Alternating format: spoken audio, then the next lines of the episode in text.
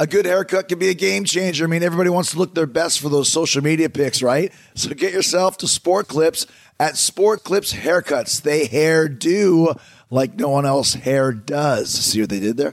Not only is it the home of champion haircuts, but they've also made relaxing and unwinding the name of the game.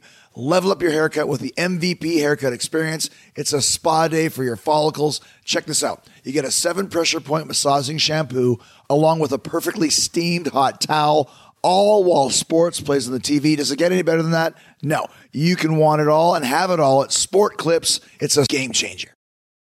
This episode is brought to you by Progressive, where drivers who save by switching save nearly $750 on average. Plus, auto customers qualify for an average of seven discounts. Quote now at progressive.com to see if you could save. Progressive Casualty Insurance Company and affiliates, national average 12 month savings of $744 by new customers surveyed who saved with Progressive between June 2022 and May 2023. Potential savings will vary, discounts not available in all states and situations. Talk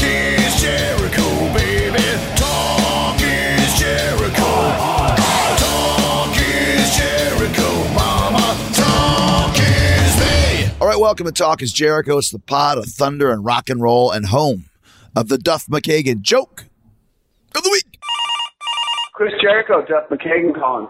Hey, listen, uh, when I was little, my mom fed me uh, alphabet soup, claiming I liked it. Uh, turns out she was just putting words in my mouth. Thank you very much. Goodbye. Ah, that was a good one. It was cute, as the kids say. Uh, thanks to Duff for bringing the funny every single Friday. Duff and Guns N' Roses are down under as well. They're playing Perth tonight. Well, guess what? I'm headed to Australia as well. Fozzy's going to be there at the end of the month, November 30th. We start. We're doing our legendary VIP meet and greets as well. Uh, there's only there's only tickets left in Adelaide for that though. Brisbane VIP, uh, Sydney VIP, Melbourne uh, VIP are all sold out. Adelaide, there's still a couple VIP tickets for you, but there's tickets for all the shows available at FozzyRock.com. Come check us out. It's going to be a great tour after we just finished our biggest UK tour ever. We sold thousands and thousands of tickets and had 10 great shows. Thanks to all of you who uh, came to the gigs, and thanks to all of you who are going to come see us in Australia while we were there. And don't forget about Chris Jericho's Rock and Wrestling Rager at Sea, the Four Leaf Clover. We set sail February 2nd. The lineup on this ship is stacked, and we are adding new guests every week. But let's talk about this lineup for this year. All right, who we got from AEW coming? I'll tell you what, how about the Jericho Appreciation Society? Daniel Garcia, Sammy Guevara, Jake Hager, Daddy Magic, Matt Menard, Cool Hand, Angelo Parker, Tay Melo, Anna Jay. We also got Dante Martin, Swerve Strickland, Jade Cargill, Eddie Kingston, Wardlow, the acclaimed, Nyla Rose, Vickie Guerrero. So many more to be announced. Do not miss out on the vacation of a lifetime because we also got comedy, music, live podcasts, paranormal shows. Uh, so much stuff going on. Don't forget about the first Jericho Cruise Oceanic Champion. The tournament for that will take place on the four leaf clover. We're also going to our own private island for the first time ever in Great Stirrup Cay. Book your cabin now at chrisjerichocruise.com. All right, today, Lee Moriarty from AW makes his Talk is Jericho debut. Lee was uh, part of MJS faction, the firm, until uh, they beat him down. Uh, he also talks about how that all came together, what it was like to be part of the group. He doesn't even know whose faction it was when they first signed on to be part of it. It's a great story. Lee also talks about his time in the Indies, teaming up with Wheeler Yuta and Daniel Garcia, who are both also now at AEW. He explains Tiger Style, what that means to him, and how it's evolved over the last year. He talks about his degree in graphic design. He's a very smart guy as well. His love of streetwear and how he used all of that to further his wrestling career. He talks about his goals as a wrestler and beyond. Great conversation with a very interesting and intelligent Lee Moriarty right here, right now on Talk is Jericho.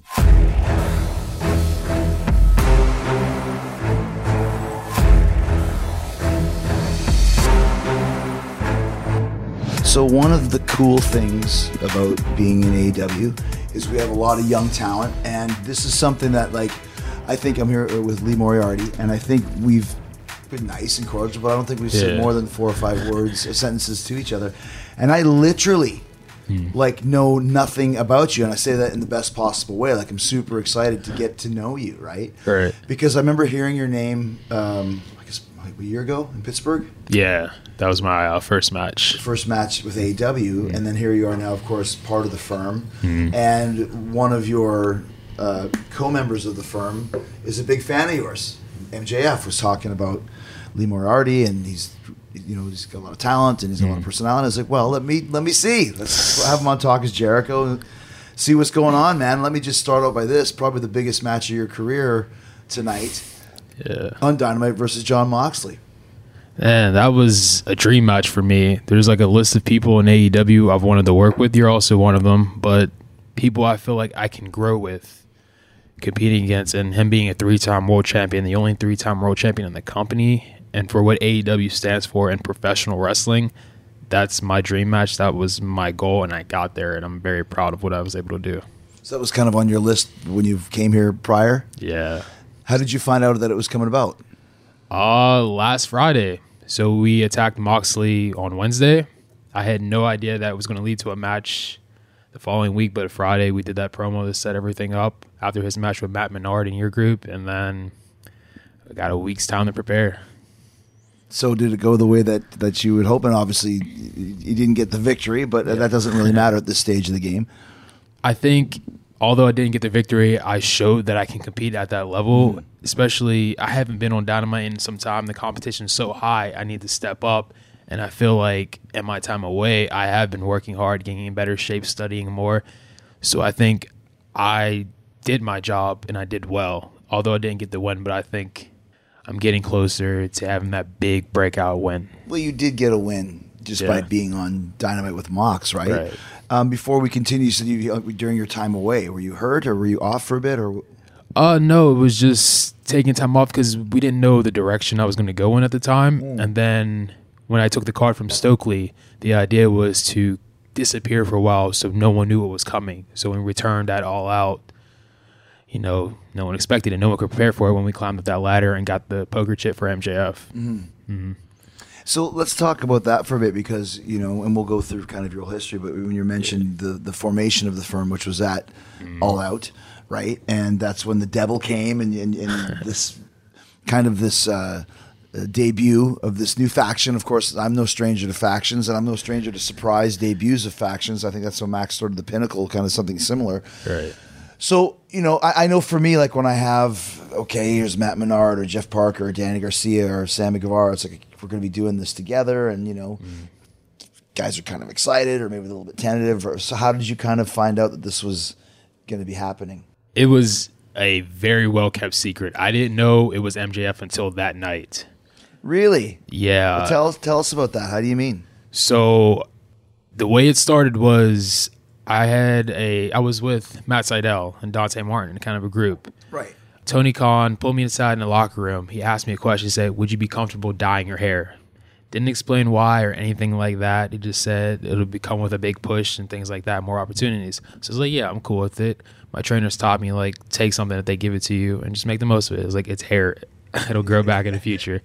But uh, that happened. They didn't really tell me exactly what. They just said it was going to be a group. Uh, Stokely told me it's going to be a big thing, and I trusted everyone who's, you know, told me about it. I trusted Tony. I trusted QT. I trusted Stokely. Uh, after I took that business card, when I defeated Matt Sydal back in July, disappeared for a month, came back, and then, you know, did the poker chip. I didn't know it was MJF till afterwards. So after he got the poker chip, walked off, we went back to his trailer and we found out. But it was a really well so kept secret. is pretty. This is pretty cool because I always love it when you know these super secret kind of uh, uh, midnight Candlestein things happen. so, did you know who else was in the group? I didn't know until I was watching at home. The only person I knew was Ethan Page because I heard them talking about the uh, promo that they had when Stokely was going to offer the card. But before that, I didn't know the guns were going to be in it. I didn't know Morrissey was going to be in it. But whenever I saw Morrissey, that's when I kind of leaned towards I think it's MJF, but I never had concrete evidence. Why is that? Just because I felt like it could go different directions. It could be this and be this, especially because when you look at everyone in our group on paper, it doesn't look like it fits together. Mm-hmm. But it works because we're just like the Suicide Squad. We're a band of misfits. Mm-hmm.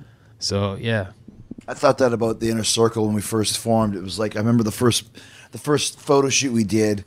Like everyone looks different, but there's this kind of a theme, like it almost like the early Guns N' Roses, where there's a punk guy, there's a metal guy, there's a long hair, there's a you know, and that's kind of the inner circle. Like it just looks good, right? Yeah. And that's kind of with the firm where you have these different people coming, but when you see a group shot or something, it's like okay, this kind of looks kind of cool. Like you said, Suicide Squatty. right. It's it's a starting five in a basketball team. Yeah, yeah, Everybody yeah. has their own special thing that they do. Ethan Page is the well-rounded, the movie star, good looks, all this stuff. Morrissey's the big giant enforcer. The guns, the tag team specialist, who are also very charismatic and a lot of Mm-hmm. personality. Me, the technical wrestler, and I think I have personality. I have this energy. It's just figuring out how to show it.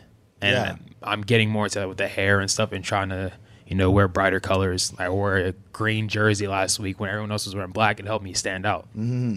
Yeah. Well, that's what I said for MJF to kind of unpromoted to start talking about you that way. Yeah. I thought, well, that's interesting. You know, I mean, there must be something there that he that he sees. So I really like this story though. So you find out that you're in this thing with Stokely. You're Yeah. not sure when it's going to be, but if you choose Right. to accept it, to go away. So did you know you're away for a month, or are you just kind of on call like a surgeon waiting for the phone to ring?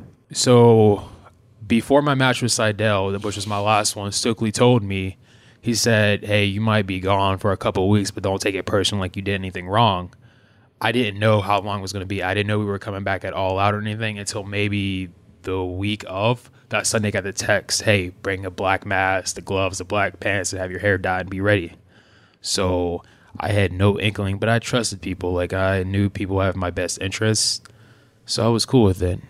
It was just one of those things like waiting at home. Can't do independence either because I had to be gone, disappeared, like offline and everything. I couldn't tweet Right. anything at all. So it was nice to have that break, but also me as a competitor, as a wrestler and an athlete, I want to stay consistent. These might be my two new favorite words Mint Mobile. And if you're wondering why, I got a lot of reasons. First, Mint Mobile offers premium wireless service starting at just 15 bucks a month with no catch. Yeah, you heard that right. No catch. No fine print ripoffs. Plans start at 15 bucks a month, period. All Mint Mobile plans come with an unlimited talk and text, plus high speed data delivered on the nation's largest 5G network. Do you need more reasons than that? You do? Okay. How about these? You can use your own phone with any Mint Mobile plan, and you can keep your same phone number along with all your existing contacts. That's right. And that all still starts at just 15 bucks a month. And how about this? At Mint, families start at two lines. Now, do you understand why Mint Mobile are my two new favorite words, right? So get your new wireless plan for just 15 bucks a month and get the plan shipped right to your door for free. Go to mintmobile.com slash Jericho. That's mintmobile.com slash Jericho. Cut your wireless bill to just 15 bucks a month at mintmobile.com slash Jericho.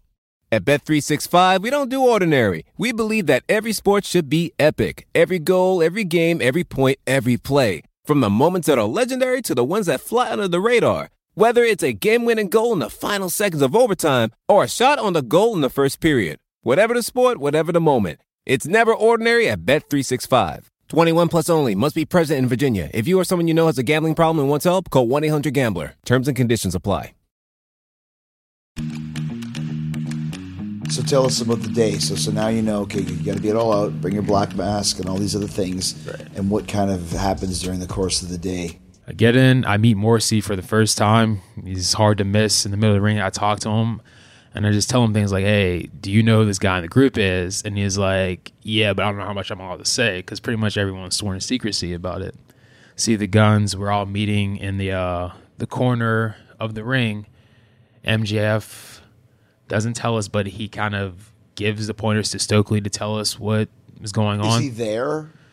I think he's there. So Okay, but you're not you're not talking to him. Stokely No. speaking on behalf of the mystery Yeah, man. Stokely is the communication between MJF and us and everyone else, and also Pat Buck, one of the agents. But they're not saying who it is. They're saying No. Mr. X or whatever No, it is. Yeah. I think they just wanted to keep it a genuine surprise. They didn't want anything to leak or anything like that, which I completely understand. And I'm glad it worked out that way. But yeah, it's great. we, Especially uh, in this day, everyone wants to know the answers right away, right? yeah, and I don't think anything came up online. Like there might have been some people hinting or guessing at it Yeah. because I think someone realized it had been about 90 days since he walked out. So they assumed like, oh, if he got suspended 90 days would make sense. Yeah. But there's no one was like, this is him. This is confirmed. It was all speculation. Mm-hmm.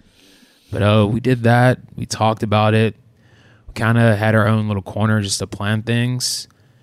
And then the moment came, the first match on Dynamite, the opener, the ladder match. Everyone's going crazy hard. Claudio, the Lucha Bros, Yuta, um, Dante. People were working in that Yeah. match. And then even them, as far as I know, they didn't know too much. They didn't know it was MJF. They just knew, hey, someone's coming down and getting that poker chip. But they were kind of surprised too. And uh, I remember Alex Abrahantes is out there, and I remember hitting him, and he's just like, "What is going on?" Because I think he may have been smarting up, but not exactly. So he didn't know how So many. even the guys in the match didn't know what the finish was really. not completely no, and they definitely Super- didn't know. Such a Max thing. That's super like always wants to fool everybody. yeah. We had a couple of those in the year that we worked. It was like, why don't you pretend like just fool everything? It really broke your arm. I was like, dude, I can't do that. He's like, I'm gonna do it. So I, I like the idea of that. The guys in the match didn't even know. So then, because you know, it's funny because once again, I didn't really know for sure, Right. but I saw Max with the devil mask Mm. and the way he was sitting, and it's like I know him, and it's like I didn't go up to him or say anything because he was sitting at gorilla position. This is real behind the scenes stuff, but he the mask looked so cool. It was like Mm-hmm. really like black phone type of a thing. But just the way he was sitting there, and it was just like, okay, that's there he is, right? so when he comes down, you still don't know. Here's then you must have thought, okay, did was there any other candidates that you thought it might be? Not necessarily. So I, I thought before members of the group, I thought maybe Scorpio Sky and Ethan Page were involved Oh, okay. because of that. But in terms of leaders, I was like, this is either going to be someone new who hasn't been Yeah. a part of AEW yet, or maybe MJF. But I wasn't certain. Pretty much has to be one of those two options. Yeah, and uh, like you were saying, you saw him sitting. You kind of figured out Mm-hmm. When he walked into the ring, there were just certain ways like his body language moves. I was like, okay, I definitely think I know. And I think is. he was even trying not to do that. But when you try not to do that, you look even more. I remember once I had to dress like Santa Claus for Christmas Raw. Right. And the idea was that Big Show and I were never allowed to tag team again. But Santa was going to sit on Big Show's lap and ask him what he wanted for Christmas. And Big Show would say, I would like to tag with Chris Jericho again. And Santa grants him the wish.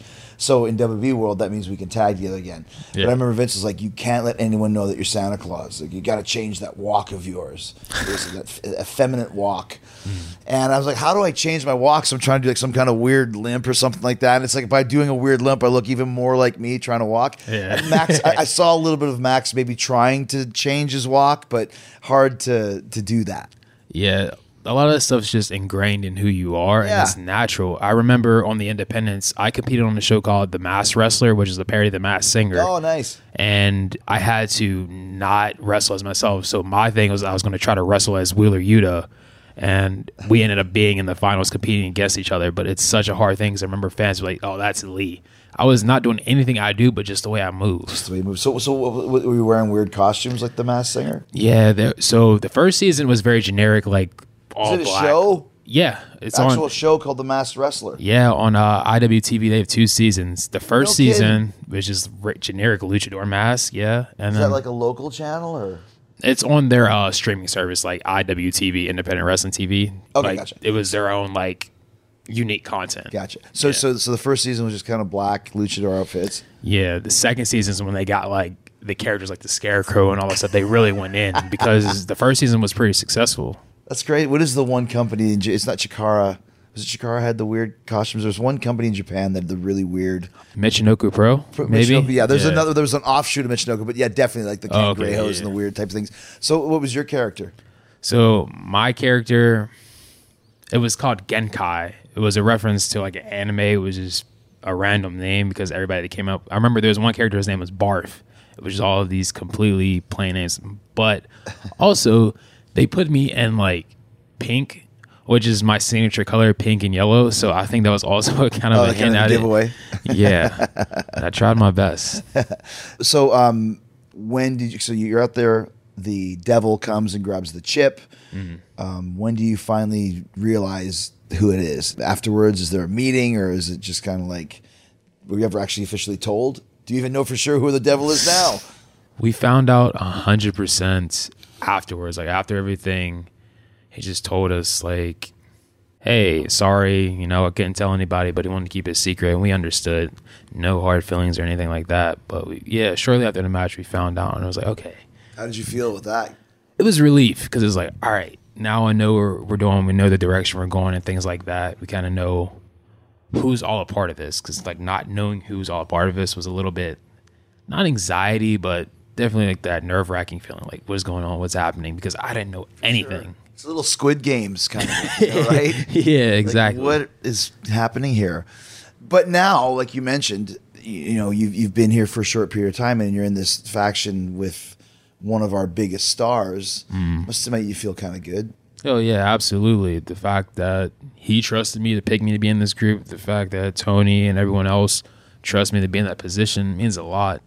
Even now, you know, we kind of kicked them to the curb, but we're doing our own things and we're making an impact, and that's important, especially because yeah, I told Stokely tonight by beating up MJF, you're now way bigger than you were when you were his faction. right. That's how it works. That's wrestling, man. Mm-hmm. You know. Why did Tony want you to dye your hair? So I think it was Max's idea, but when Tony asked me, he couldn't say the name. So he basically referenced Rodman. And the idea was Dennis Rodman. Dennis Rodman was the enforcer of the group, this intense guy. I remember watching, what was it, the uh, Michael Jordan documentaries. Right, right, right. And Rodman was saying, like, anytime they go to the bucket, you put them on the ground. And that's the thing. My job is to put people on the ground when I was with the firm because, well, when I was with MJF because we were um, on retainer. So this was not a faction. Gotcha. This was MJF. He hired us to do what we did. We were mercenaries. We were supposed to keep people on the ground. And also, I think it was, if you've ever watched one of the Rodman documentaries, they talk about how Rodman starts coming more out of his shell when he starts to dye his hair. Hmm. Because that's when he gets to express more of his personality and things like that. Then he starts to paint his nails. He wears Yeah. like crazy outfits and all that. So I think that was their thing. Like, hey, maybe this will help bring a little more energy out of him. It's just a matter of time before we see Lee Moriarty in a dress and heels. And It's definitely gonna be something. I'm gonna make it my own, but no, you're but gonna- like it yeah. makes you stand out, right? And that's what we talked about. I think last week. If you're gonna have green hair, you should be green, and maybe Right. next week it's pink, and next week like it's the best story. Norman Smiley, one of my early earliest best friends in wrestling. Mm-hmm. And, and if you ever if you ever met Magic, but you know who he is, Norman Smiley. Oh yeah, I definitely know. So so he lost a hair match, Mm-hmm. and obviously African American, very short hair. He him without hair is pretty much similar to him with hair. It's not that much different. He was so embarrassed. He wore a hat all the time. He's like, I can't show my hair. Like, dude, you, you barely had any hair to begin with. What difference does it make? It, it'll grow back in two weeks. So it's kind of the same with you. If you want to dye it 16 different colors yeah. every week, it's okay, right? That Yeah. gives you more of an identity. Right. And like I have ideas to make it my own. It's just figuring out how to do it. Like I have the thought, I haven't done it yet, but putting words referencing my opponent or the storyline I'm going That's on to in my head. Just different stuff because I'm inspired by so many things outside of pro wrestling. I want to bring those into wrestling and in time people are going to see me turn up more and see my personality, who Lee Moriarty really is, not just as a wrestler but as an artist because that's who I am outside the ring. And one last thing before I want to hear what you do outside of the ring because that's interesting as well. But you're right because and I think we talked about this. Anything you can do hmm. to stand out in in wrestling, and if you feel it, it's going to work. And that who knows what that is? It could be you know, like I I, I s- told the story before with the with the Jericho Appreciation Society when we first started. I said, "Who's your favorite musical artist?" So and so, with this guy, that guy, whatever. If you were going to a party that was hosted by you know, Kendrick Lamar. And it's an exclusive party and you can wear anything you want and all the chicks are there and all the dudes are there and but I don't care what it is. You want to wear a burlap sack? What would you wear to the most exclusive hottest party in town held by your favorite? And the H guy had a thing. You can see Danny had the Kangol and Jeff wore uh, uh, Angelo wore the s- suspenders and Daddy Magic you know it, it was something. Yeah. And for me, when you started having the hair, it's like, okay, now, oh, that's the guy with the green hair. What's his name? Oh, it's Lee Moriarty. Oh, no, that, that connects you with the crowd. Right. It's very easy to tell who I am when you see the hair. And I was talking to Garcia before, and he was telling me you said that very thing. And uh, also Ricky Starks, I was recently talking to him. He says like fans will send him pictures of like an outfit because Ricky Starks has an established look. Right. Like you see Ricky Starks, you see this, and you see this someone someone else. You're like, oh, this would look good on Ricky because that's his style. Yeah. So I've been trying to get into more of that, and figuring out who my identity is, not in wrestling gear. No, and like like for every Halloween, I'll go through Twitter and Instagram and pick you know twenty pictures of people dressed as Chris Jericho, and there's always different eras, which I love. Like that was always for me was David Bowie. Like Yeah. I'm a big Bowie fan, where every every album was something different. Every album had a different character, and that goes all the way until right before he died, when he was like 73. He still was creating new characters, and uh, you should be able to walk into a Halloween party with 10 people all dressed as Bowie or Jericho or I don't know Madonna or someone who changes themselves and go, oh, that's you know that's Y2J Jericho, that's Champ Le Champion, that's the demo, and it, that, I think that's a smart thing to start to think about for you. Yeah, yeah, that's definitely the goal. I think when I came in, what Tiger Style was was something completely different than what it's evolving into right now. At Bet365, we don't do ordinary. We believe that every sport should be epic. Every goal, every game, every point, every play. From the moments that are legendary to the ones that fly under the radar. Whether it's a game-winning goal in the final seconds of overtime or a shot on the goal in the first period. Whatever the sport, whatever the moment. It's never ordinary at Bet365. 21 plus only. Must be present in Virginia. If you or someone you know has a gambling problem and wants help, call 1-800-GAMBLER. Terms and conditions apply. First of all, what's Tiger Style? What does that mean to you? Tiger Style is originally it was referencing from Bruce Lee's Jeet Kune Do. Bruce Lee removed patterns from martial arts Yeah. because everything works different for everybody. In Right. professional wrestling, I don't want to say I'm a hybrid because that word gets used so often. So my own thing is adapting all the sounds. Like I went to Mexico to go train to get better at that. I went to an Ultimo Dragon seminar to learn his style. I did all Oh, these nice. things so that I can get better. But also, it's when you hear the word technical wrestler, you usually think of like a certain aesthetic or a certain visual of who this wrestler is and how they carry themselves. And I want to be louder than that. I want to be more personality, more energy, more charismatic than what someone who doesn't watch a lot of wrestling, but they hear technical wrestler enough, they associate with this. I'm in a whole nother lane, but I still do what they do in that ring. It's interesting and it's very important, like you said, like uh, when you hear the term technical wrestler, sometimes I'm thinking like, you know, some of that comes out of Stu Hart's dungeon. They know I mean, Dean Malenko, Man of Right. Thousand, and, and Dean was way way more than that. But some guy who just knows like hold, hold, Yeah. hold, hold. Technical wrestler in 2022 is different from that. Yeah. because like you know, Danny Garcia is a technical wrestler, but he's really not. He's just a hard hitting pro wrestler who doesn't Yeah. do a lot of flying moves. In this day and age, everyone does flying moves. Right. So I think someone who, hits harder and doesn't do a moonsault might be more branded a technical wrestler. Am I right about this? Yeah, I think you're exactly right. For what people think of technical wrestling nowadays, seems to be the well-rounded guy who can do a little bit of everything. Right. So you see Wheeler Yuta, he can do all the uh, the holds, the lucha libre, and things like that. But he wrestled MJF. He dove halfway across the ring on yeah, a dive. there's a wicked splash. So, yeah, yeah. agreed. Yep. Wrestlers have got more athletic, so the term technical wrestler has evolved with that. So it's not just holds. I didn't want to leave Tiger Style alone and the Bruce Lee influence. I'm a big Bruce Lee fan too. Even to this day, I always take the stairs. Yeah. If you know, you know. That is a Bruce Lee quote. Always take the stairs. So, what does Tiger Style mean to you now? You said it changed from when you started to what it is now. Yeah, so what it originally was was just that, the Bruce Lee philosophy, but I knew getting the TV, it was have to be more than that because it has to be broader. It's not dumbing it down, it's creating something that everybody can understand. If there's a movie and things are too intricate to apply, like all the dialogue, it's hard to follow, but if you can make it easy enough for everyone to understand, then they'll enjoy it more. So what Tiger Style is is just this loud personality who's also a technical wrestler. so yeah. yeah. And where does that? Uh, how does that relate to what you do outside of the ring? outside of the ring, I am a graphic designer. So uh, if you watch my entrance before the firm, that tiger that shows up on the screen, I designed that. That's my logo. Um, Nice. I have a little check mark. It's a flame mark. It's my icon logo. Like I have all these knowledge, knowledgeable things about business and branding from being a graphic designer. My first T-shirt in AEW, I designed my wrestling gear. I designed my mask. I designed my new uh, boxing robe. I'm going to be coming out with soon. I designed. I want to leave my imprint on so many things in professional wrestling and outside of wrestling too. I've did illustrations for a wrestling book. I don't think it's come out yet, but that was something I've done. There's an artist, Open Mike Eagle. He had a music video premiere on Adult Swim. I did a graphic that showed up on that. There's like a lot of stuff I've done as a graphic designer. I'm very proud of that. And something I want to get involved in in professional wrestling once I'm done with the in ring stuff is the visual presentation of something.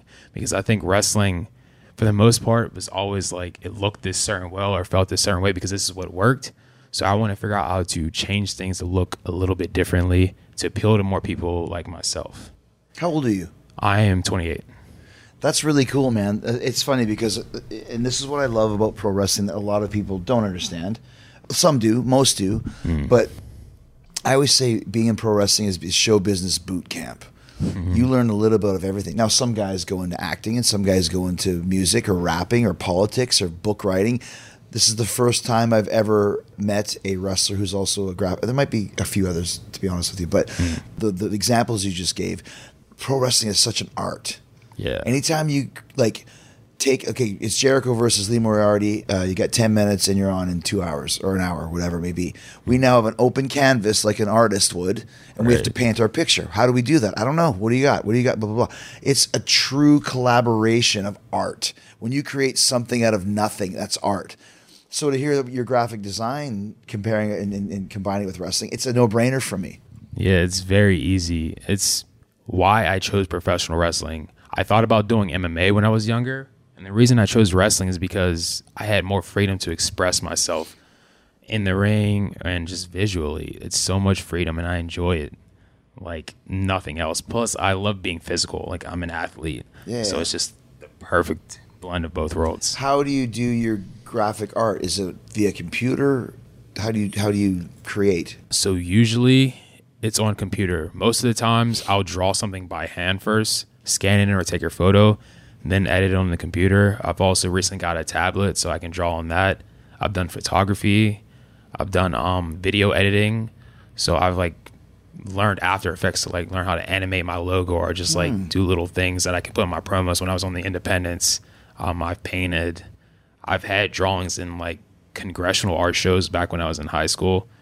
I've designed T-shirts. So something I've worked on is making pro wrestling shirts not look like pro wrestling shirts because sometimes people are embarrassed to wear them out because what pro wrestling shirt is, it's a billboard. Mm-hmm. It's advertising your person. So when you're on TV, you see that shirt in the crowd. But my idea was to wear this something is create something that can be worn every day because I've done that and I've had people tell me, "Oh, that's a nice shirt," and then they found out it's a wrestling shirt.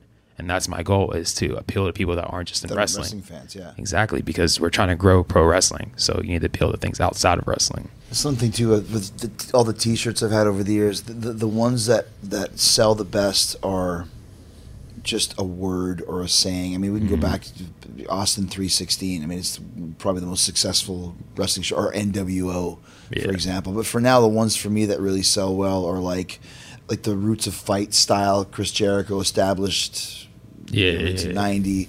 Uh, one that I just put out was uh, Jericho the Ocho. That was kind of an ESPN the Ocho thing. Mm-hmm.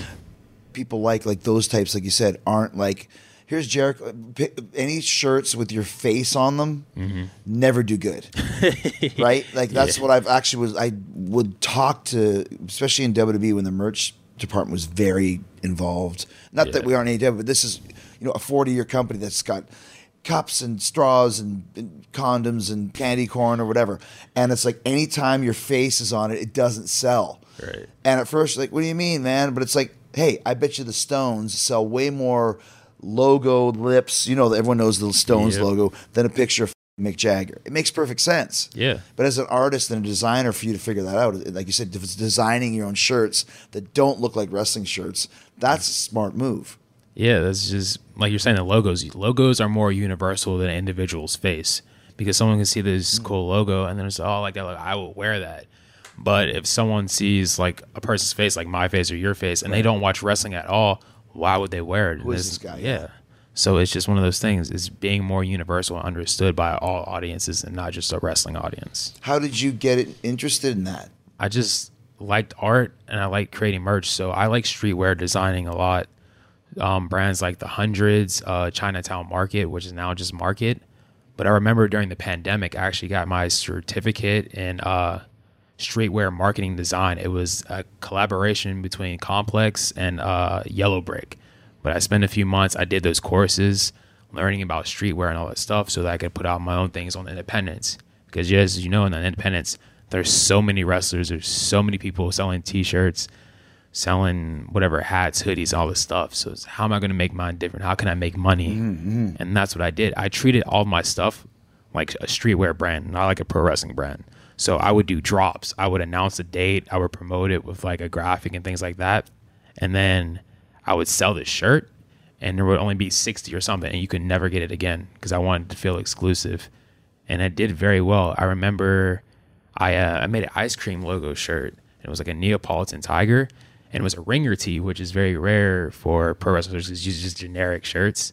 And I sold out maybe in a couple hours of like 70 shirts or something. Wow. To the point where I ended up re-releasing it strictly just to use that money to like go for charity. Sure. But stuff like that, like that's my goal is to be beyond professional wrestling and think differently so that I can make myself successful. Diversify, right? Reese's peanut butter cups are the greatest, but let me play devil's advocate here. Let's see. So, no, that's a good thing. Uh, that's definitely not a problem.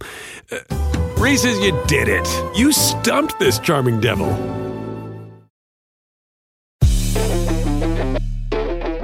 How did you get interested and involved in pro wrestling? Uh, so the first time I ever saw wrestling, it was my grandfather was watching it. It was You're from Pittsburgh, right? Yeah, I'm from Pittsburgh, Famous wrestling town. yeah, Kurt Angle, Bruno, all that. Shane, Douglas. Yeah, those are your top three. Well, I'm sure there's more, but yeah. Yeah. I think uh, Dominic Dominucci or Yo, yeah, Dominucci. I'm getting that wrong, but yeah. yeah, I met him in Pittsburgh recently. Dominic Dominucci. Yeah, he has big hands, Huge, firm right? grip. it's crazy. But Bruno, Bruno and Kurt are the two Yeah. Pittsburgh stalwarts. Yeah, yeah, for sure. they're the faces. But uh, my grandfather was watching it. It was Rikishi and the Boogeyman. No, Rikishi and uh, Booker T. So Rikishi does a stink face, and it's probably like an infamous scene. Booker T gets out the ring, pukes on Michael Cole, and I was like, ah, I don't want to watch this. So like, I went away from it a little bit. One night, I was 12 years old, channel surfing, and I found the Boogeyman. And I saw his entrance, and I was like, "This is so cool! This guy with this face paint, he's smashing a clock on his head, the Worms shit, yeah. So something that when I was younger, it would gross me out, but now I'm like in that teenage thing, got a little bit cooler. From then on, I was hooked. I showed my siblings the following week when they came home. Then we were watching SmackDown, Raw, found ECW, TNA, found New Japan because I grew up with the internet, so it was easier to find stuff. And I was just obsessed. You might be the first guy I've ever met that got into wrestling via the Boogeyman. yeah, I've been hearing that a lot. But that was what I'm into. The theatrics. it's so funny. I have to. I have to just have to tell you this as a little bit of trivia. Do you know who mm-hmm. coined the phrase "stink face"? Me. really? Yes. Oh, There's a Kevin Smith movie called Mallrats. Oh, where yeah. uh, the stink palm, mm-hmm. he, yeah, he sticks his hand in his ass and shakes it, and the, yeah, it's the stink face, same thing. So Oh, okay. It's not uh, rocket science, but there you go. So you got hooked on it at a, at a younger age. Mm-hmm. When did you decide that I want to try and do this for a living? pretty much immediately. I want to say I wanted to do it, but as a kid, you're just like, ah, I want to do Yeah, this. I want to be an astronaut. Yeah. I want to be an Anna Jones. Yeah. I think it was when I got to high school, I started taking it seriously, and I uh, would look for local wrestling schools. I even did my senior project on pro wrestling and all that stuff. How, how, how did you do your senior project in pro wrestling? So our senior project was to create a debate. So my debate was is pro wrestling a sport? So I did it on that and I actually just remembered like a few weeks ago that I interviewed two professional wrestlers for this. One of them I work with now and that's Kyle O'Reilly. Wow. Yeah. How did you get an interview with Kyle O'Reilly when you're in high school? Somehow I found his Facebook, like his actual not the Internet. the character, whatever, Kyle O'Reilly, but his actual name and all that stuff. I messaged him. He was open to answering these questions. Wow. And I got it done. But yeah. So, what was your take? Is pro wrestling a sport or was it not a sport? What was your thoughts on it? So I see it as a sport because people think whatever the winner is predetermined, all this stuff, or it's a routine. But gymnastics is a routine, and that's a sport. And even if you don't want to say that, we are competing as a team together in that ring against the other matches or whatever show might be running against us. It's a sport.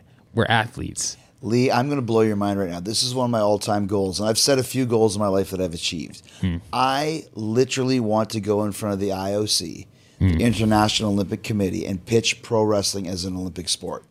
Now you might go, how can you do that? It's all, hold on, stop right there. Gymnastics, pairs gymnastics, figure skating, pairs figure skating. What is that? It's two people working together to put on the best performance possible. Then the judges uh, give you a score.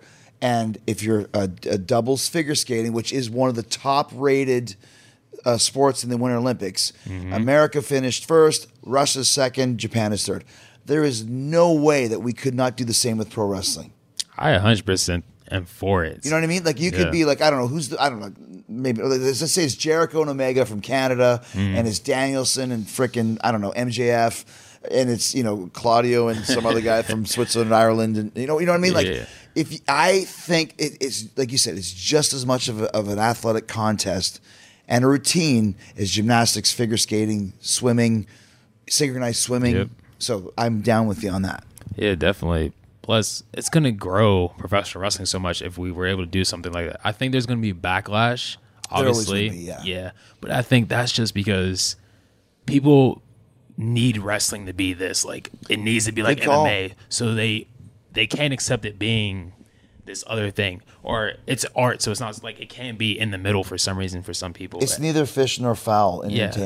It's not real, but it is real, Mm-hmm. and it's it's predetermined, but it's not. And you know, it's, it's it, we don't we don't really know how to compartmentalize it, right? Yeah, it's professional wrestling is its own thing, and you can compare it. anything else. Yeah, you can compare it to some things, but then there's going to be completely different in other aspects of that. It's just its own thing in its own world, and it's special. So you did your senior project on wrestling, and then what? And, and you started looking for wrestling schools. You said, Yeah, I uh, I searched around. I actually found a uh, wrestling school. It was probably 15 minutes from where I lived at the time, and the reason I found it is because I searched up Kurt Angle. So my trainers' names are Brandon K and Dean Radford. Brandon K is one of the guys. Brandon Cade. K, just a K. Gotcha, gotcha, gotcha. He um helped Kurt Angle get in the ring shape for the WWE. It was him and a guy named Sean Shocker Evans. But whenever I found that out, I was oh yeah, I'm gonna go here. So I went to an independent show. I met Brandon K, talked with them, and then I was like, this is where I'm going. Waited a few years. I did college. You know the family thing. Like I go to Gotta college. do it. I um, Make your mom happy. yeah. they were very against me being a professional wrestler because they grew up watching wrestling, and unfortunately, a lot of wrestlers at their time were passing away from the things. Like, You're right. The culture has changed now, though. yeah. So they were against it, but they understood. I went to college for uh, digital graphic design. I actually qualified for financial aid, and I used that financial aid money because I was also in a program called Job Corps, which paid for all my stuff. I used the financial aid money to save up for my car in wrestling school. Your car in wrestling school? Yeah. A car to get to wrestling school? Oh, car. Yeah. Oh, gotcha. Yeah. Well, you've joined the list of uh, Christian, Jay Reso, Britt Baker, of people who took their student loans and spent it on wrestling school. so it's okay. You're all right. Yeah. Uh, it works out. We won't tell the uh, we won't tell the dean of the University of Pittsburgh. Nah, I did everything legal. It's okay. So, what was it like for you when you started going to, to wrestling school? Because that's another thing where people don't understand. Just like what, wrestling school, like what is that? You know? yeah, it was very cool. So I did my tryout at the end of January 2015, and not to brag, but I actually broke the record for the fastest time in my tryout. Fastest time of what? Uh, completing all the stuff. So we Oh. had to uh, we had to run for a certain amount of time, do a certain amount of push-ups, squats, all the stuff, just to see. It was more of a mental test to see Yeah. if we would quit. Right. I got through that like easily because I actually did the smart thing, which was I asked like, "What's the tryout?" And every day for like three months, I did that just so I could be prepared. I did You that. asked kind of what would be expected of you in this tryout. Right. trained accordingly. yeah, Gotcha. just got everything ready, prepared mentally because I was like, "This is my shot. This is what I want to do. I'm gonna be as prepared as possible." Did that, passed my tryout. The following week is when we started doing like the rolls and all that stuff, and taking the bumps. We had to do hundred bumps our first day, I think. And Think about that, right? Like Yeah. people that might not understand taking hundred bumps in a day. Like, oh my gosh. I trained with a guy called Mr. Hito, and when sometimes people go, like I say, on the last survivor of the of Stu Hart's dungeon. Mm. Oh, you you you know, you didn't train in the dungeon. No, I did train in the dungeon with Mr. Hito, who said take two hundred bumps. it's like, dude, what? So yeah, that's hard. Yeah, it's rough, es- especially when you think about it. I've heard people have compared to taking a bump to like a small car accident, like the Right. whiplash. Hitting you at 10 miles an hour or something. Yeah. Like that. So doing that a hundred times is crazy. And then I was like, can I bump around a little bit more? So I did like 25 extra ones just because I wanted to get it down right because I wanted to move on to the next thing. I was so eager just to keep going and mm. progressing. But I remember passing that trial and just almost crying to the point because I was like, I did it. Like this is where I wanted to be. This is where I am now. And just from there, nonstop every week training, going to work, all that stuff. So who'd you have your first match against? My first match was against one of the trainers. He was like one of the advanced class trainers. It was Crusher Hansen and Max Daniels. They were the enforcers. Their gimmicks were like they were referees but wrestlers. And then uh, my tag team partner, a guy named Gannon Jones Jr., who's now in an independent team called TME. They've done a few darks and stuff like that. They're big athletes. They're really talented. I think I've seen them. Yeah, they're great. But uh, I remember that match. I think I found out that night, but uh, I won the tag titles of that company, like my first match, and I was freaking out because there was just so much pressure. But I remember that first being match, winning the tag team championships, and just feeling really special then. Reese's peanut butter cups are the greatest, but let me play devil's advocate here. Let's see. So, no, that's a good thing. Uh, that's definitely not a problem. Uh, Reese's, you did it. You stumped this charming devil.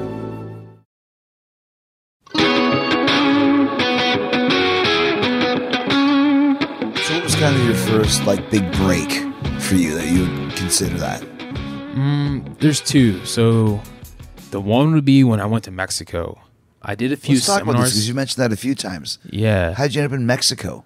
uh, a guy named DJ Z. Now he's known as Joaquin Wilde on uh, He was, SmackDown. in, he was.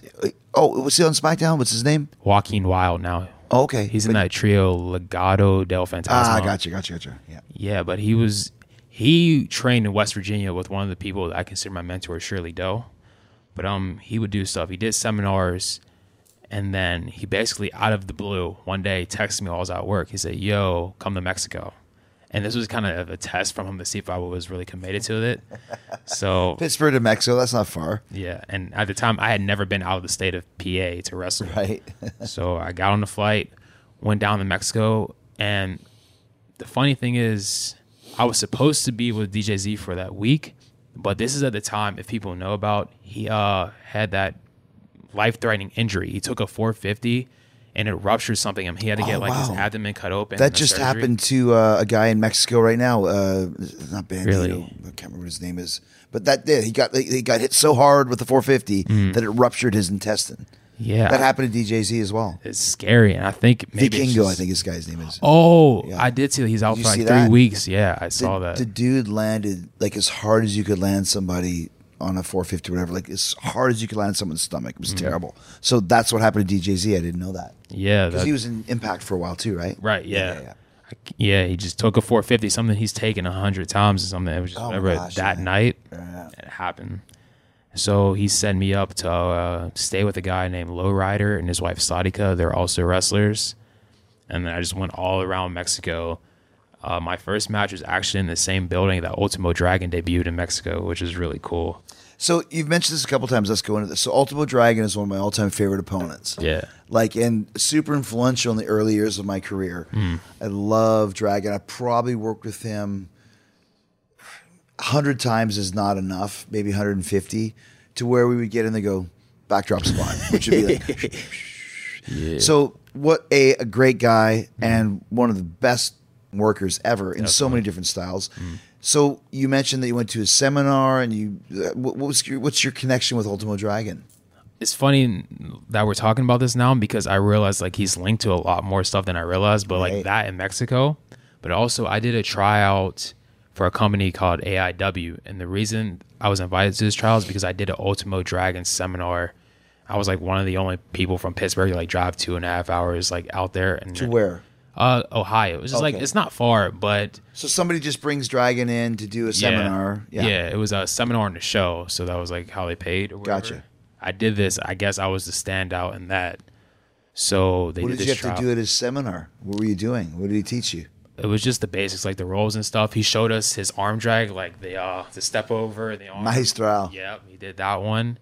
He um showed us like the headlocks, like the differences. Uh, we do headlocks here with our grips one way, and they do it a little bit differently, so that bone's on the cheek. It's just like these little small things that are different to to him and how he learned it. But doing that got me into AIW, which was kind of the catalyst for my other breakout moment. Was when I wrestled Alex Shelley, who's become my mentor, and I'm like his first protege, the new wow. generation. So that submission that people see me do on TV, the Border City Stretch, he passed that down to me. And the two people in professional wrestling he passed it down to is myself and Johnny Gargano. Oh wow! Yeah. I just met Alex Shelley and Chris Sabin for the first time ever in my Mm-hmm. 30 years or whatever, 32 years. They were just here Uh, at All Out, actually. at all out. Right? Yeah. Right? Yeah. First time ever. So obviously very pedigreed guys. So Alex Shelley is your official mentor. Yeah. Do you still talk to Alex to this day? oh, all the time. And yeah. what do you ask him? What do you say? Does, does he watch your matches? Does he give you feedback? Yeah, just about that stuff, being a technical wrestler and learning like flowing. And it was also someone that convinced me to go to uh, school for that uh, streetwear marketing because Alex Shelley was in Ring of Honor or New Japan, all this Right. stuff. He stepped away to uh, get his degree as a physical therapist, Yeah, yeah, I believe. Yeah, yeah, that's right. Yeah. and he was just telling me how much happier he was in wrestling because wrestling wasn't the only thing he depended on. So like the money and all that stuff, you know how it is. Yeah. He felt so much more free because he didn't have that pressure. And this was a little bit before the pandemic happened where nobody can wrestle. We couldn't do anything. Nothing. Like you guys were able to do that after a little bit of time, like the no Empty- fans and empty stuff. matches, yeah. yeah. But as independents, we couldn't do anything for a while. So it was all the more reason to do something like that. But he inspires me with that stuff and just how he works. He has a crazy schedule. He'll wrestle maybe three days on the weekend, go right into his office, work with patients for like up to eight to 12 hours a day. He's just such an inspiring person inspires you. Yeah. The work ethic. So I would say he's a mentor. I would say DJZ Joaquin Wilde is a mentor to me because every once in a while he'll hit me up and just give me different tips about how to prepare and train. Mm-hmm. I would say a guy named Shirley Doe who trained Joaquin Wilde is a mentor. It's I have so many people to thank for lot of people getting me where I am. That's great. Yeah. Let's talk about when you were in Mexico. What were some of the experiences you had there being kind of a stranger in a strange land? Oh, it's so different. So I didn't know until I got there that traditional lucha libre rules were three on three and two out of three falls. So that was something to adapt to. You didn't know till you got there. Yeah. Nope. And uh, my first match it was fine because there was people that spoke English. One of the guys now works for New Japan. His name's Doki, but I worked with him.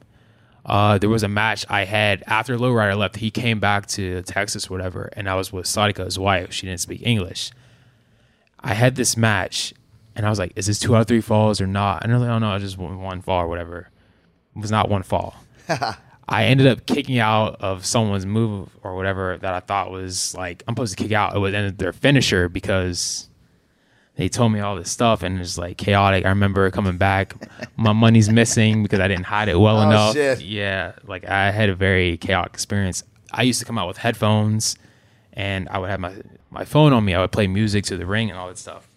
I didn't hide my phone well enough, so someone rigged me and they took the phone and hid it from me. But it was really a thing just telling me because sometimes like kids would sneak into the back and take stuff, so it was just telling me like, hey, It's be a little more West, careful. man. Yeah, it's just so different. I remember them telling me when I got there, maybe a week before me or, something, someone got all their stuff stolen out of a hotel room, like their laptop and everything. It's just one of those things you got to be careful. But it Were, also, you in, were you in Mexico City or where were you at? I stayed in a place called Neza, which is Nesa, like yeah, Nesa, yeah, yeah.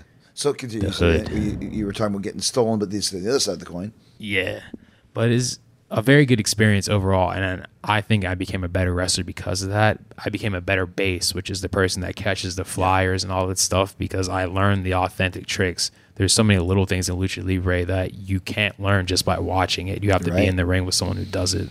I mean, obviously, my start was in Lucha Libre as well in Mm-hmm. Arena Mexico, and you know, it doesn't make a lot of sense here, for example, Mm-hmm.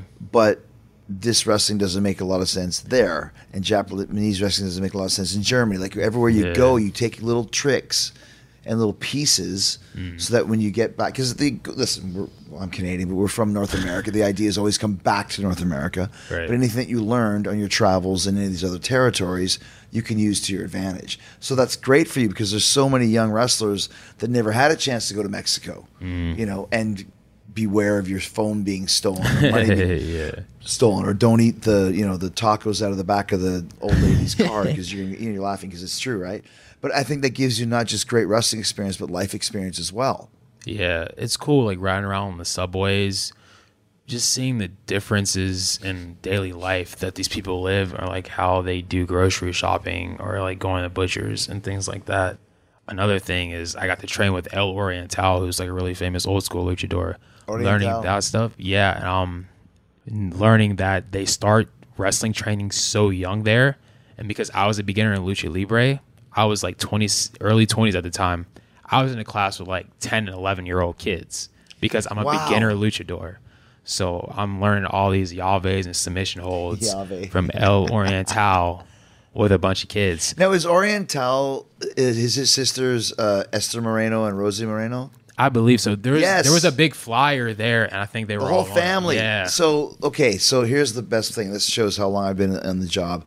When you talk about El Oriental, the legendary Oriental, Mm-hmm. I remember working for his dad when he was just probably maybe the same age as me, and I used to hang out with Esther Moreno and Rossy Moreno all the time because they would come to Japan for the same company that I was in, and I worked for the same company in Mexico as well. So I think of El Oriental as like freaking. Uh, what's our guy? Uh, Fuego del Sol. Like just Oh, a- like a kid. and now he's a legendary guy. I'm like, oh man, that's so funny. That's great that you got to work with those because that's Mm. old school luchadors who know the true secret and magic Yeah. of lucha libre, right? Yeah, I remember him going through all the different holds. He would do a whole transition this way. He'd be like, "That's lucha," or he'd Yeah. transition, "That's lucha," because the more modern style you see, like Vikingo and stuff like that, that's a more evolved thing from the blend of independent Yes. wrestling from here in the states, from them coming up here and going back down there. But if you watch the older lucha libre, like Super Astro and stuff, that stuff like Super that, I love Astro. watching. love that's him. such a very different style than what it is. It was like all pro wrestling involves. But here's the thing, though, Lee, and I think you understand this. Another reason why it's great that you went there. A lot of people that don't know, um, well, actually, just all the people that don't know. If you hear lucha libre, oh, that's just kind of high spots, and Yeah. it's not. It's there's such a style to it, and yeah, of course, there's high spots, but it's really not- it. The, the secret of lucha libre is not the high spots; Right. it's the story that they're telling in Yeah. within this world of lucha libre and that's one thing that, that's great that you got to experience that because if you don't know you're just thinking oh it's just flipping and flopping and flying it doesn't mean anything so wrong mm-hmm. on so many levels Yeah, I don't think people realize if they don't watch Lucha Libre how well trained they are and how smart they are. So in American wrestling, we typically work the left side, yeah and there was this common belief that they work the right side in Mexico, but it's not the right side. They work both sides. Right, They can do both things. And their cardio, I remember talking to Regal, and he talks about their breathing techniques, is how they don't get blown up, and how they have like this little pocket, like it looks like a six pack type thing right here, and that's because their breathing techniques. and that's why these luchadors can be 50 or 60 years old and still going because of that. And their bumps aren't the same roars; they do more rolls. you're right you're talking about mentors one of my mentors i haven't seen him in 30 years but my early years of development was negro casas who in my Oh, opinion is the greatest luchador of all time hmm. he's 10 years older than i am which makes him 61 and he's still main eventing and still like hmm. Is he as good as Negro Casas from 1992? No. Hmm. Is he still better than 80% of the people? Yes, because he knows what to do, right?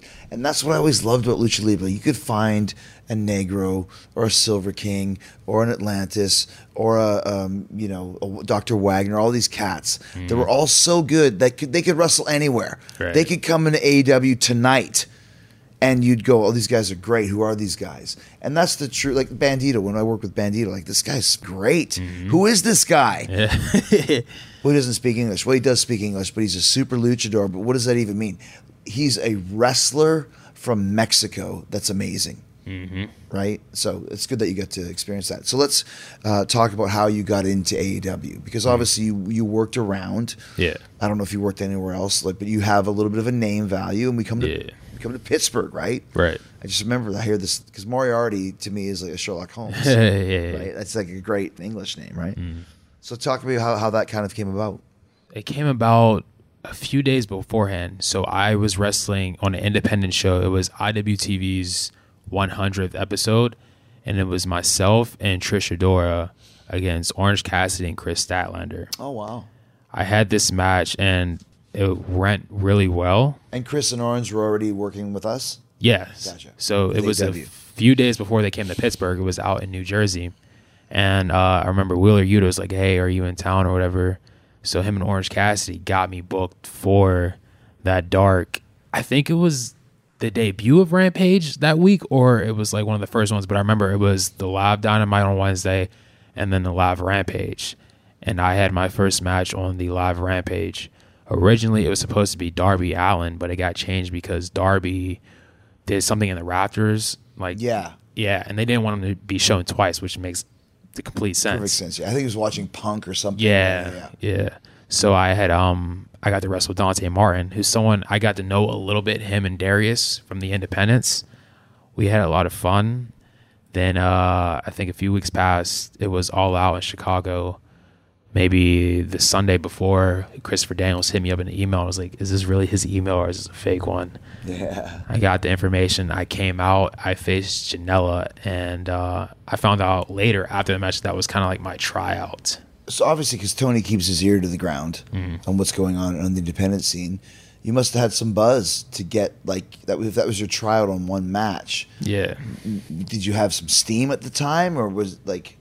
I would say so because I was doing all the top independents. I was doing GCW. I was doing AIW. I had debuted for PWG maybe a month or that month. That's yeah. Yeah, I was doing all these things and making a name for myself going down to Mexico. Um, I think I was in Mexico the week before that too, the week or two, or maybe it was after. But I went down there and did a tournament and wrestled Ricky Marvin. I was doing all this stuff and being an artist too. I was creating a name for myself online because presentation is everything. Everything. Yeah. Show business, man. So I built up this reputation. I also had done some MLW before that. They had offered me a deal, but I didn't want to sign anything because at this time, so many independent wrestlers are getting signed. And some before they were, I don't want to say ready, but before they had established themselves. Yeah, yeah, And. I grew up like watching Danielson, AJ Styles, all these guys establish themselves on independence and being that guy that like kids are watching in the computer labs and all this stuff. So I wanted to be that. I remember having the same conversation with Garcia. Like we wanted to be those guys on the independence before we signed anything. We didn't just want to sign a contract to sign something. So I did a few things with MLW and they were completely fine with me not signing a contract. They supported me and everything. I signed with them at AEW later. I uh, honor my commitments there and all that stuff. But yeah, I was building a name on the independent scene as being the guy that was wrestling everywhere, doing everything, all the big goals I was hitting. So it's like uh, you mentioned Garcia and Yuta. Like are those kind of like for me, like when I came up, it was like Malenko, Guerrero, Benoit, Mysterio. Like those are your your guys, right? Are these guys your your guys? Wheeler and Gar- Danny and I would say so. I would say those two are my biggest rivals and the people that I always feel like I'm chasing because I see they're like I was successful, maybe a little bit above them at one point in Independence. Then they were successful above me, so we're all like climbing this Yeah, yeah, ladder, yeah. trying to chase but each you kind of started together, right? Yeah. Like we knew who each other were. I knew Yuta a little bit longer than Garcia. Garcia and I knew each other online before we actually met in person. The first time we met in person ended up being our first match. But those are like two of the guys. Someone named Tre Lamar, Calvin Tankman. There's numerous guys, but I would definitely say like How does that make you feel right now? Where you're in the firm, Mm-hmm. Danny's in the Jericho Appreciation Society, Wheeler's in the Blackpool Combat Club. You guys have done pretty good for yourselves. Oh yeah, I love it, especially because I get to fight them. I don't got to be on a team with them, so I get to fight them, and that's what makes me better is having the rivals to compete with and grow with. Being on the team is great, but being able to fight each other, that's special. So you must be really excited right now as, as we start to wind down the fact that like you've had this great. It's been a short career. Mm-hmm. When was your first match? My first match was December 2015. Okay, so here we are, almost December of 22. So it's seven years, and now you're on national TV. Mm-hmm. Yeah. Now your your parents, who maybe didn't want you to leave designer art school, Yeah. graphic design, have probably excited for you. How is it for you now that you actually have a little bit of an established hold in AEW, but you're not at the top yet? Right. But you are one of the players that we're talking about in this middle area that's with upward projection. it's inspiring because I was down there and now I'm moving up and I want to make sure I keep moving up instead of staying stagnant or complacent. And seeing all the competition is it can seem daunting, but it's just something that motivates me more because my goal is to be the best professional wrestler in the world. And obviously that's something that's very subjective, but I think the best professional wrestler is someone who's consistent. So someone who does something consistent at a high level to me is the best. It doesn't have to be one person, but it can be a group of people. You've had an amazing year. Danielson's had an amazing year. Moxley's had an amazing year. Like those are the guys that can be considered the best, and you can make an argument against it, but you also can't dispute the argument. So me being at the spot I'm in motivates me to keep climbing higher and going further. Plus, it's special because Moriarty is my real last name. So when my family came to the show in Pittsburgh, seeing my name on a match graphic or something, that's special because, you know, they helped me get where I am. They were hardworking, middle class people. It's such a great last name too. yeah, it's it's sick. my uh my gym class teacher in high school would always call me professor because of the Sherlock Holmes wrestling. I'm sorry that I fell into that. trap. Oh, it's really cool. it's a great name, Moriarty. It's amazing. Um, last question for you, man. You've had uh, uh, some great matches. But what's your favorite match that you've ever had? My favorite match that I've ever had is a very tough question. I would say one of them was against Danielson this year, just because Danielson and Rey Mysterio are the two wrestlers that I consider like the greatest of all time, personally.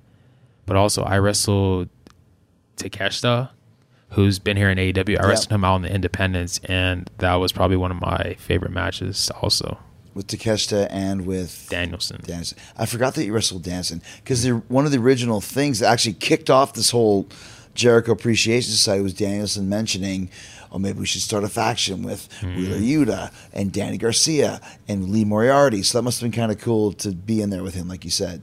Yeah, it was amazing. And the funny thing about that promo, I had no idea that happened until way after because people So you online check were tagging Twitter me. after? Yeah, I was like, wait, what happened? What did Danielson say? Because Me? He knows me? because I couldn't hear it from the back. You know how the mics are. Sometimes Yeah, you course, can't yeah, hear yeah. it. But then finally, I was like, oh wow. And then finding out a few weeks later, I'm wrestling him. It was crazy.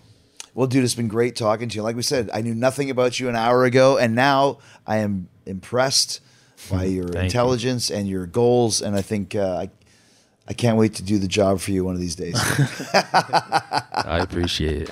Thanks, dude. Thank you.